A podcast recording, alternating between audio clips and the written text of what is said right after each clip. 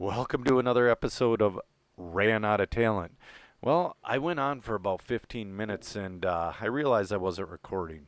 So, guys, this is an unsponsored episode. Ryan is not with me tonight. I wanted to fill you all in uh, about what happened today.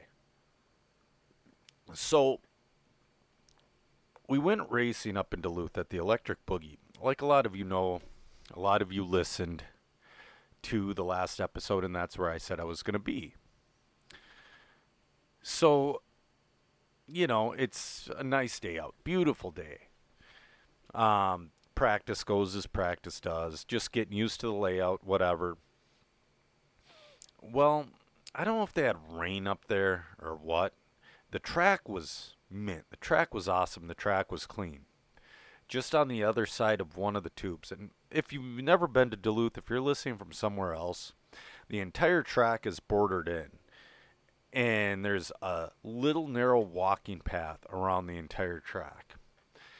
Round one of Mini Truggy, I cased one of the jumps and ended up a little bit in the outfield over the tube, but obviously still within the track borders.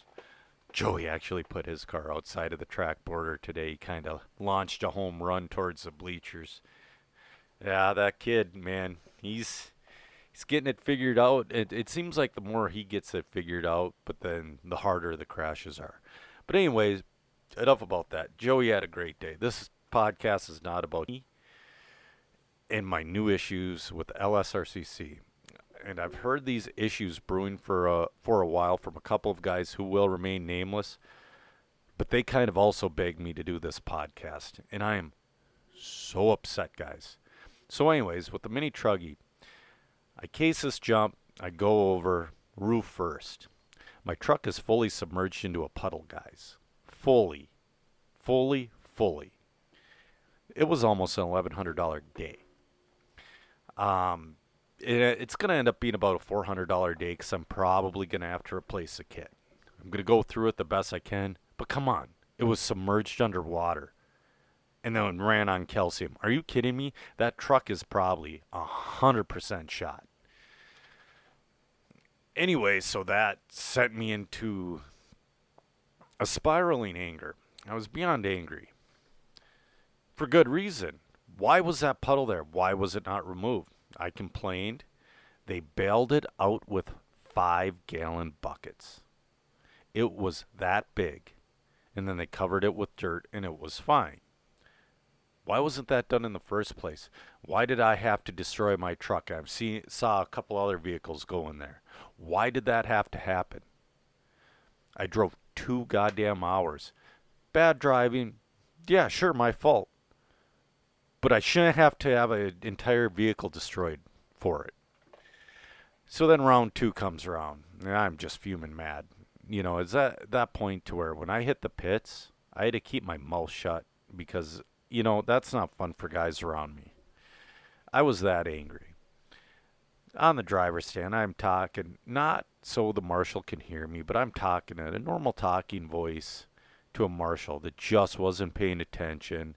Slow so slow, doesn't care at all. You know, I call I did call him a fat ass. Before anything else gets out there, I did call him a fat ass. And I do apologize for saying those words out loud, but I really don't apologize for the other things I was saying. The guy was not moving. And there's a dude standing next to me. Well, you should apologize. That was rude. I got another podcast for your topic, or for another topic for your podcast. Hey, you know what?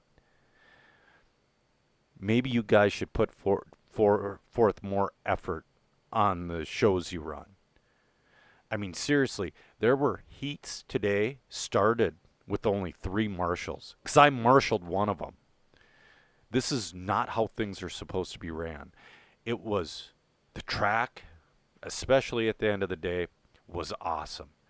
And it was a beautiful day out. It was 80, sunny, nice nice breeze up in Duluth. Just awesome. And it was totally destroyed by a couple of things that were easily preventable. I mean, once you get to the track and see a huge mud, like a deep, uh, if it's just a puddle to where, you know, your tires barely roll through it, yeah, whatever, let it dry out. My mini truggy was fully submerged. I cannot express that enough. That is totally unacceptable. It's not like it rained. I don't know what the issue was. I don't know why they thought it was okay to leave it there. Guys, at this point, I'm not going to go back to Duluth. I am done with the LSRCC club. I, I really am. It's and it hurts me because you know I still really like Gary. I still really like a few of those guys, but man, they just did such a care because I, I won't say because there was no ill will behind it. Don't get me wrong, there was no ill will behind any of the things they did today. Today was careless. And my time is, to me, not to them, but to me, is valuable. It's very valuable.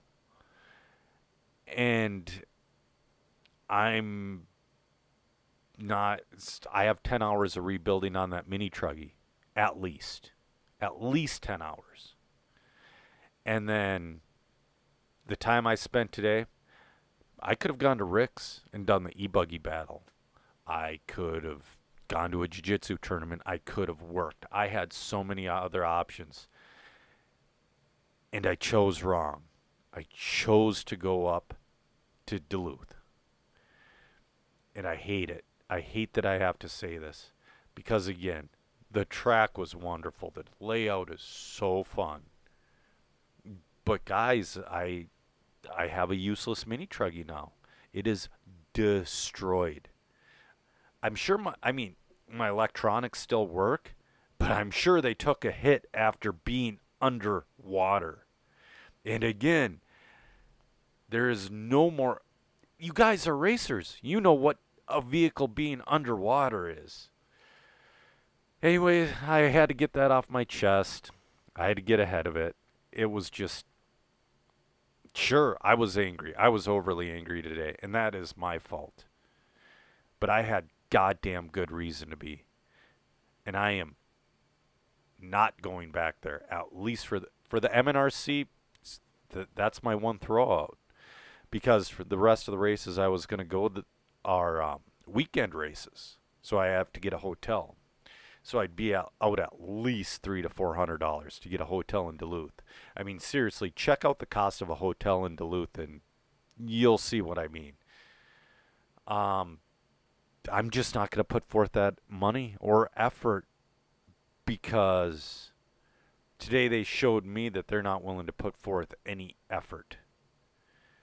You know, and that's why I love. Like I went to Rick's last week and the track was hard on tires, and there were a little, it was a little rough, but damn it, those guys put forth an effort and put on a good race day. And FTR, you've all been to FTR. It was wonderful. So anyway, yeah, I'm. But for now, I'm gonna calm down. I'm gonna watch the fights that are on tonight. And probably will be hearing this tomorrow or Monday, so those will be over. Um, and then I'm going to gear tor- towards um, MNRC round number two at Loose Nuts in North Branch next week. Um, and we'll be back either next week or the week after with the real episode. Um, Zach Donathan wants to come back on. He's got a wonderful new website he's launching. Uh, he totally redid it so you understand how to order cables. Believe it or not, I've ordered off his site a bunch, and I, I, it was my fault. Um, I ordered my 4S cable without looking at the battery first, and I just ordered my cable way wrong. But anyways, we're gonna have him on the next episode, and um, we're gonna have Chase Ehrlich from Racecraft back on. So, yeah, this is just kind of a quick quick episode, getting things off my chest because I've I've been racing for 33 years now. And I've never destroyed a vehicle. Ah, I take that back. I'm at an RC track. I've never destroyed a vehicle like that. One time, my buddy Tony and I took um, an old Losi. My dad made this car for me as a beater. We took this Losi beater and tried to water skip it, and it sunk halfway into the pond. But you know that was totally different, and that was back in 1994. You know what I mean? So yeah, it just hurt the wallet, hurt me. So if you hear anything, you know, this is kind of my side. I'm, and again, I'm done up. I didn't have fun. So if it's not fun, don't do it. Also, guys, PM me if you ever figure out what happened to Reds USA. And um, yeah, we'll talk to you later before this episode becomes too repetitive. See you guys on the next one.